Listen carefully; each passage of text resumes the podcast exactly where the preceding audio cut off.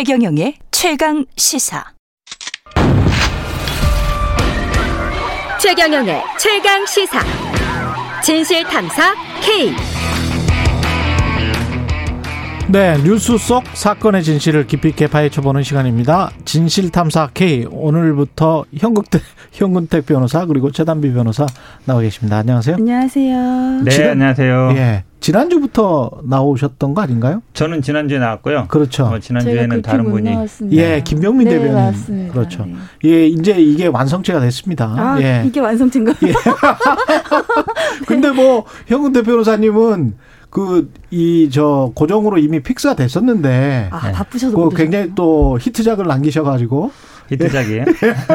제가 아니 저 저희 입장에서는 그 MBC 정치 인사가 좀 부러, 부러워요. 아, 네. 예, 그렇게 한번 정치인이 나오셔서 크게 뭐랄까요? 사고. 큰 어떤 사고를 일으키면 굉장히 좀 유튜브 조회수도 많이 올라가고 아, 아. 유튜브 하시는구나. 아니 어, 우리- 게다가 게다가 이제 음. 그런 것도 있죠. 그, 아 이게 프로그램 홍보도 되죠. 음. 그래서 방송국 사람들은 뭐 그렇게 나쁠 게 없어요. 그게 근데요. 솔직하게 역- 말씀드리자면. 저는 그 예. 역사가 몇 년 됐어요. 예. 한 3, 4년 됐는데 예. 처음에는 이제 라디오 프로 하던 거를 예. 해놓고 하던 거를 라디오 끝내고 예. 유튜브만 한 거예요. 아, 그 아, 유튜브만 없어지기 하던 좀 괜찮은 저 좀 그러니까 예. 유튜브만 한번 해보자. 어. 유튜브로 갔다가 조금 잘 되니까 어. 다시 또 라디오로 올라온 거예요. 그렇죠. 그러니까 지상파 라디오에서 그런 거죠. 그렇죠. 그래서 이게 사실은 라디오였다가 유튜브로 갔다가 다시 라디오로 올라와서 우리는 예. 항상 아 이거 고- 저 공중파 TV로 한번 가보자. 항상 아. 그 생각하면서 3년째 그냥 하고 있어요. 아, 그 유튜브가 뭐 거의 TV죠, 뭐. 예. 방송에서 그때 정확히 어떤 일이 있었는지는 보신 분들은 다 아실 테고, 현근태 변호사님은 당사자 입장에서는 어떻습니까? 그러니까 그 유튜브 상에 제일 하나 빠진 게 아쉬운 장면이 딱 하나 있어요. 예. 제가 나가는 장면. 그게 갑자기 없어지더라고요. 네, 예. 그게 사실은 PD가 이렇게 방송하고 있는데 둘이 막 옥신각신하고 그러니까 예. 진행자가 막 말리다가 안 되니까 음. 이 PD가 들어와가지고 저를 이렇게 데리고 나간 거거든요. 아. 그 장면이 없어요. 아, 그때 이제 카메라는 다른 쪽을 비추고 아마 있었고. 제가 보기에는 그거를 잘랐을 수도 있고 예. 어, 좀 부적절하다고 보고 음. 그것 때문에 제가 피해를 많이 보고 있죠. 아, 박차고 나간 거 나간 걸로. 아니냐, 박차고 나간 거 아니냐 오해받고 있어서 왜 그걸 잘라는지 잘 모르겠어요. 왜냐하면 아. PD가 이렇게 아니, 보이잖아요. PD가 이렇게 들어와서 뭐 들어와서 데리고 저를- 나가는 것 자체가 방송 사가, 사고일 수 있기 때문에 예, 예. 사실은 방송 입장에서는 그럴 수밖에 없을 것 같아요. 그, 그 장면이 있었으면 제가 자리 박차고 나간 게 아닌데 예. 그게 없어가지고 제일 아쉬워요. 아, 박차고 나간 게 아니고 아니다. 네. PD가 나가라고 해서 나갔다. 그 상황은 최단미 변호사님 보시고 약간 좀 무- 무서우셨어요? 어, 이게 어떻게 하셨지? 아, 저는 이제 그 예. 패널 입장에서 봤을 때는, 음. 그러니까 뭐 원희룡 후보의 자신의 주장도 이해가고 현근택 음. 대변인님의 주장도 당연히 이제 양쪽 다 이해가는 부분이 있었는데, 네. 어 그냥 어, 저렇게 싸워도 되나? 그래서 약간 저는 좀 저는 이제 소심한 패널이라서 그냥 웃으면서 해야죠 방송. 그러니까 웬만하면 이제 좀 상대방 패널이 저한테 뭐라 해도 약간 이렇게 좀 이렇게 좀 이렇게 수그러드는 그런 소심한데 예. 어, 그래서 약간 무서웠어요. 저 다음 주부터 현근택 변호사님 해야 예. 되는데 아유, 어떻게 해야 되나 잘 부탁드립니다. 돼요. 현문택 변호사님이 좀 온유하세요. 제가 이렇게 방송 같이 저, 해보면 저 울지도 몰라요, 진짜. 예, 그런 온유하신 온유하신 분이에요. 예. 그 일단은 이걸 법률적으로 한번 살펴볼게요. 두 분 다 변호사시기 때문에 그 강윤영 씨는 원희룡 후보의 부인인데 신경정신과 전문의세요. 근데 어떤 유튜브죠. 이것도 어떤 유튜브에 나와서 어 이재명 후보는 소시오패스 같다. 경향이 강하다. 이렇게 이제 말을 했다는 거죠. 이게 어떤 어떤 법률적으로는 어떤 문제가 될 수 있을까요? 이게 뭐 변호사들이니까 이제 법 얘기하는 것 같은데 사실은 뭐 저는 음. 그렇게 법적으로 문제 삼거나 뭐 그렇게 하고 싶지는 않고 음. 이게 지금 이제 경선 과정이다 보니까 예. 이분이 단순히 뭐 그냥 전문의가 아니라 음. 예, 후보의 부인이고 후보의 아내. 예, 예. 그리고 더구나 이제 대구에 가서 유튜브에서 했다니까 그 어떤 목적성이라는 의도성은 분명히 보이잖아요. 아. 뭐에 소구하고 싶었는지는. 어. 근데 이제 법 얘기를 또 뭐 변호사니까 법 얘기는 안 할 수는 없는데 정치적 행위였다 일단. 그렇죠. 그러니까 예. 두 가지죠. 하나는 이제 어, 형사적인 문제 음. 한마디로 얘기하면 명예훼손이나 아니면 그 허위사실 이런 게 되느냐 음. 그거 이제 조금 더 센 법이 이제 공직선거법이고 일반 네. 형사법상의 명예훼손이냐 아니면은 뭐 모욕이냐 예. 한마디로 얘기하면 이게 사실적인지 아니면 의견 표명인지 이런 예. 부분이라서 그동안에 판례나 이런 거 보면 아마 어, 이게 사실적신이 아니냐는 이런 뭐 여러 가지 견해들이 있어요. 근데 이제 모욕이다, 정신병이 있다 이런 건 우리나라에서는 특히 그러니까 미국하고 좀 문화가 다르잖아요. 그렇죠. 미국은 이제 정신적인 진단이나 이런 거를 뭐 대중적으로도 많이 얘기하고 가는 게 아무렇지도 않은데 그렇죠. 상담받고 그런 거는 뭐 우리나라는 상담받고 애들이 뭐 상담받거나 이것조차도 기록을 안 남기려고 하고 소문은 절대 안 나게 아, 절대 안 나고 예. 하고 굉장히 민감하단 말이죠. 음. 그러니까 이제 모욕된다라는 이제 뭐 판례는 많습니다. 많고 음. 그다음에 그럼 이제 당연히 형사적으로 모욕이 되면 뭐 민사상의 손해배상 책임도 지는 건데 음. 그다음에 이제 의료법적으로도 이제 미국에서도 이런 사례가 있었나 봐요. 아마 오래전에 예. 골드워터리라고 이분이 이제 대선 후보 나왔는데 어떤 그 정신의학회에서 이제 여론조사를 해가지고 음. 문제가 있다 없다 이걸 공- 공표했는데 그러다 보니까 이거에 대해서 이제 손해배상 아마 그 당시 7만 5천 불 정도 물어준 것 같은데 음. 그러면서 이제 두 가지 룰을 세운 것 같아요. 하나는 직접 진단을 해야 된다. 아. 두 번째는 개인이 동의해야 된다 환자가. 예. 그래야만이 이걸 공포할 수 있다. 이제 그런 룰을 세운 것 같아요. 그러니까 그런 미국이 아무래도 이쪽으로는 저희보다 앞서가잖아요. 예. 그러다 보니까 이제 우리나라에서 그대로 적용되는 걸 보면 저는 뭐 의학 의료 윤리적으로도 문제가 될 수 있다라고 보고 있습니다. 직접 진단을 해야 되고 개인이 동의를 해야 된다와 이거는 공직 후보자에 대한 뭐 알 권리 차원에서 그런 주장을 할 수 있는 것 아니냐. 뭐 이 주장 이 맞서고 있는 거예요, 지금. 네. 예. 근데 이제 그 현근태 변호사님이 앞서서 말씀해 주신 거는 이제 음. 현재 현재 우리나라에 있는 법이고 뒤에 이제 의료와 관련된 거는 이제 신현영 의원도 주장하고 있는 의료윤리 위반이다. 이 부분은 이제 우리나라에서 의료윤리 위반에 사실은 직접적인 조항은 저는 찾기가 좀 어려웠어요. 그러니까 저건 미국에서의 룰 말씀하시는 음. 거고 이제 그게 의료인으로서 바람직한 윤리다 뭐 그런 주장은 가능한데 이제 현재 우- 현행 우리나라 예를 들면 의료법이라든지 이런 데 위반인지 여부는 저는 조금 어 의문이 있습니다. 아직까지는 뭐 음. 어떻게 더 나아가야 되는지에 대해서는 뭐 그건 좀 알아봐야 될 것 같고 그리고 음.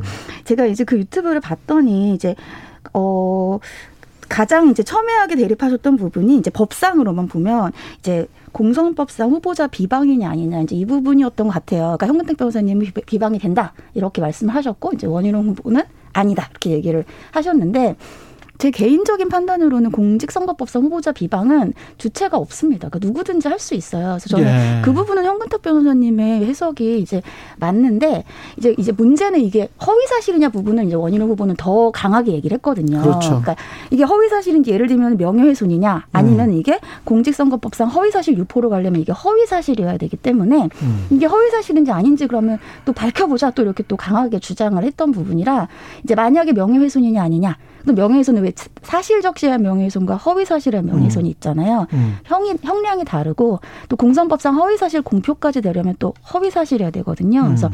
이 부분은 이제 아직은 불분명한 거고 왜냐하면 음. 이제 뭐 예를 들면 법의 판단을 받아본 게 아니니까 예. 그리고 또 만약에 이제 그 공직선거법상 후보자 비방이 되려도 원희룡 후보는 지금 주장하는 게 대통령의 건강은 굉장히 중요한 거다 이렇게 주장을 하고 있는 이유가 뭐냐면 그렇죠. 진실한 사실을 얘기했을 때 공공의 목적에 부합하는 것이면 또 처벌을 안 받아요. 그래서 그런 것 때문에 또 그 부분을 강하게 부각시키고 있는 것 같습니다. 원희룡 후보가 화가 팍 났던 그 포인트가 사실은 징계 제가 이렇게 쭉 보고 있으니까 그 영상을 허위 사실은 대선 후보 후보만 가능하다라고 이야기를 했다가 현근택 변호사가 그거는 아니다 모든 사람도 나도 허위 사실 유포죄로 걸릴 수 있다 그거는 이제 법적으로는 사실은 어지간한 사람들은 다 아는 거잖아요. 그러니까 예. 조문상으로는 현근대 변호사님 맞습니다. 그 누구든지 할수 있어요. 그렇죠. 누구든지 네, 지금 네. 걸릴 수는 있는 거죠. 그래서 이제 그 부분과 관련해 그 부분 때 팩트가 틀린 것 때문에 무슨 격분한 건지는 모르겠습니다만 하여간 좀 지나치게 그 부분 이후부터 화를 내시더라고 보니까. 그러니까 이제 법적인 조치 얘기 나왔을 때부터 예. 화를 내셨는데 음. 그러니까 뭐 바로 그렇게 들어간 게 아니고요. 그 장면 예. 보시면 알겠지만 저희들 근데 가기 전에 미리 얘기를 하잖아요. 오늘 대충 이런 얘기 하자. 그래서 음. 대충 저희도 SNS에 올렸고 유튜브도 사전에 저- 이렇게 보면 어차피 부인이 뜨거운 의시니까 이거 음. 질문을 어떻게 할 거냐 대충 저희끼리 얘기했거든요. 그럼 사회자가 유튜브 댓글 읽어주면서 한번 물어보자. 해서 이제 물어봤는데 음. 뭐 뭐가 문제냐 이런 식으로 나온 거고 그리고 또 옆에 있던 김모 변호사님 또 물어봤어요. 이거 변호사, 윤리적, 예. 윤리적으로 조금 예. 그렇지 않냐 이랬더니 예. 그래도 뭐 아니 그게 뭐 문제냐 지금 말씀하신 것처럼 뭐 검증해봐야 되고 뭐 이런 식으로 얘기해서 음. 그 다음에 이제 제 차례가 온 거죠. 그러니까 이제 저는 이제 법적으로 얘기한 건데 말씀처럼 이제 아마 법 얘기하면서 좀 객해진 것 같은데 좀 이야기보다는 사실은 진짜 정치적인 이야기들이었네요. 정치적 이야기죠. 정치적 예. 이게 왜냐하면 이분이 음. 단순히 뭐 정신과 전문의가 아니고 지금 경선이 치열하잖아요. 네. 사회로 통과했고 또 전국을 다니고 있어요. 네. 뭐 거기만 간 게 아니고 전국 다니면서 또 유튜브도 나가고 방송도 나가서 하는 얘기 때문에 저는 이건 정치 행위라고 봐요. 기본적으로. 음. 그리고 또 지금 원희룡 후보가 그날 반응하는 것도 보면 그러니까 저는 그냥 나갔거든요. 나가서 혼자 좀 있다가 아, 또막 앞에 빈자리에 대고 막 화를 내시더라고. 그래서 아니 그건 좀 심하다. 제가 있는 자리도 아니고 없는 자리에다가 막 이렇게 사, 나중에 봤습니다. 저는 예. 그 하는 것도 그렇고 예. 이거에 대해서 주- 솔직히 저는 그냥 뭐 사과하면 좋겠지만 사과 아니어도 아 그래도 유감 표명 정도 좀 과했다. 예. 아, 왜냐하면 우리나라에서는 소시오패스, 뭐 사이코 뭐 이런 얘기들이 굉장히 민감한 얘기예요. 예. 이렇게 친구 사이나 아니면 아는 사람끼리도 만약에 그런 얘기 쓰면 당장 싸움이 납니다. 정치인 음. 아니어도 그건 아시 충분히 국민들이 이해하실 거예요. 왜 그런지. 그래서 그렇게 본다 그러면 그냥 유감 표명하면 넘어갈 일인데 왜 이걸 이렇게 어, 끝까지 뭐 사과할 일도 아니고 왜 내가 뭐 사과해야 되냐. 그리고 뭐 근거가 뭐냐 했더니 뭐 부인의 말을 믿는다. 음. 그러니까 검증해봐야 된다 이거잖아요. 부인이 예. 얘기하고 남편이 검증해봐야 된다. 그건 자기가 얘기하고 자기가 검증하자는 말이랑 같은 말이에요. 한마디로 얘기하면 참 저는 지금도 좀 이해할 수 없습니다. 그 최단비 변호사님은 정치적으로 봤을 때는 이게 그 검증해야 될 영역이다. 어떻게 보세요? 어, 그러니까 이게 일단 법상으로 떠나서 이제 정치적으로 얘기를 하시면 이제 음. 원희룡 후보께서는 어 이 배우자가 정신과 전문이기 때문에 그때 유튜브 내에서 했던 것은 전문의로서의 의견 표명이고 이제 음. 의견 표명이면 뭐 명예훼손 같은 경우에는 사실의 적시가 아니라 의견을 표명하는 거면은 주장이니까. 네, 무죄가 아니 무죄거든요. 그러니까 그렇죠. 죄가 되지 예. 않거든요. 그렇게 주장을 하시는데 예. 예. 사실 정치적으로 보면은 현근택 변호사님처럼 생각을 하실 수가 있죠. 왜냐하면 정신과 전문의라기보다는 그 배우- 후보자의 예, 배우자. 후보자의 배우자로서 더 이- 사람들이 인식할 수가 있는 것이고 예.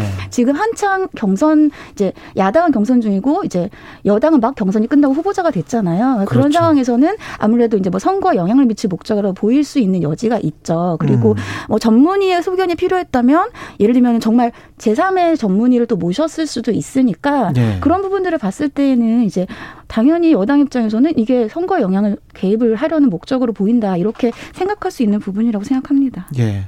청취 자 여러분이 그 허위 사실과 주장, 그 다음에 공직선거법 이 차이를 잘 모르실 것 같아요.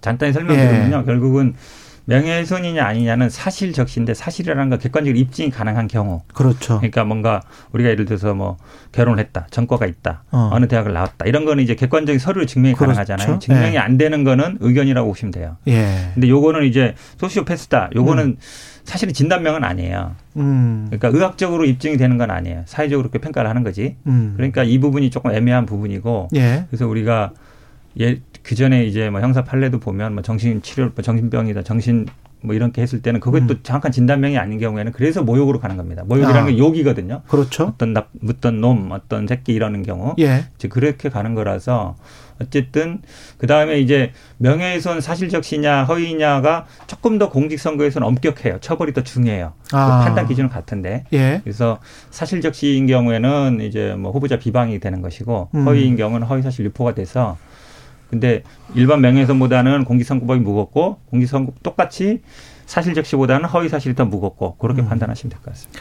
참 근데 사실과 주장을 가려낼 수 있느냐 법철학적으로도 좀 계속 논란이었지 않습니까 이거는 저는 아직도 헛갈려요. 뭐가 사실이고 뭐가 주장인지. 아, 그러니까 이제 말씀하신 것처럼 예. 사실 이제 사실이냐 의견 표명이냐에 따라서 이제 명예훼손이냐 아니냐 음. 아니면 뭐 허위사실 공표냐 아니냐 이제 사실과 관련된 건 이게 갈리고 이제 그 기준 중에 하나가 현 변호사님 말씀하신 것처럼 그 사실이 나중에 어떤 증거로 입증될 수 있느냐 아니면 음. 자신의 견해를 표명하는 것이냐 이제 음. 이런 것이고요. 그게 왜냐하면 명예훼손과 언론, 언론 표현의 자유가 충돌하는 부분이기 때문에 그렇거든요. 또 예. 자신의 의견을 아예 말을 못하면 가장 우리 헌법에서 중요한 표현의 자유를 제한하는 것이기 때문에 근데 음.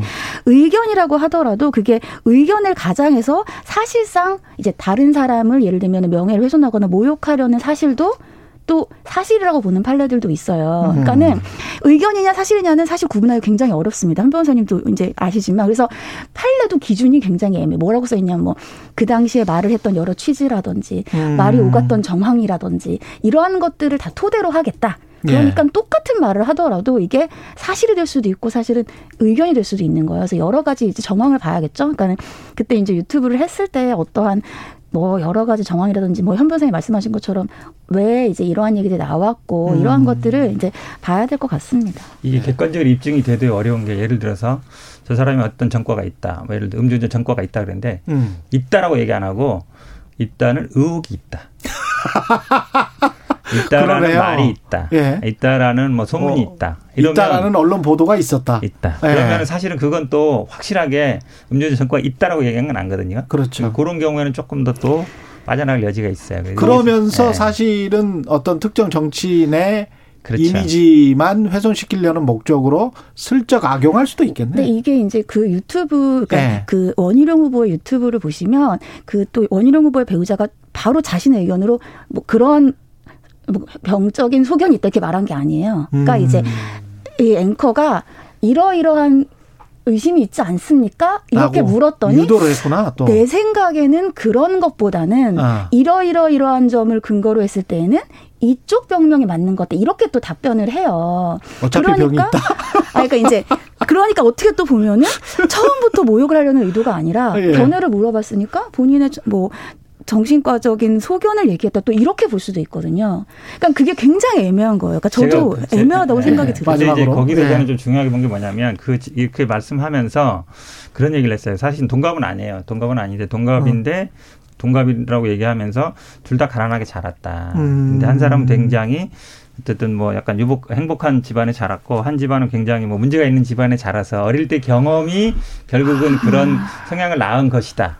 라고 얘기했거든요. 저는 오히려 그 부분이 더 마음에 걸렸어요. 왜 그러냐면 그 이재명 후보의 부모님을 그렇죠. 판단을 해버린 거네요. 그렇죠. 그러면. 가정을 판단해 버리거든요. 예. 그러니까 지금 이재명 후보와 관련된 뭐 형수 문제나 이런 것들은 그 가정의 그 나중에 형제들 간의 문제지 가정의 음. 문제는 아닌데 마치 이제 원희룡 후보 원희룡 후보도 뭐 그렇게 유복 저 풍요로운 집안은 아니에요. 예. 어떻게 되는지 모르겠지만 이재명 후보를 마치 집안 자체가 어릴 때 문제가 있어서 그런 형격이 형성된 것이다. 라고 얘기한 게 제가 보기에는 오히려 더 어, 심하지 않는가 문제 있다라고 생각하고 있습니다. 알겠습니다. 예, 오늘 말씀 감사하고요. 지금까지 진실탐사계 현근택 변호사, 최단비 변호사였습니다. 고맙습니다. 감사합니다. 네, 고맙습니다. KBS 일라디오 최경령의 최강 시사 듣고 계신 지금 시각 8시 48분입니다.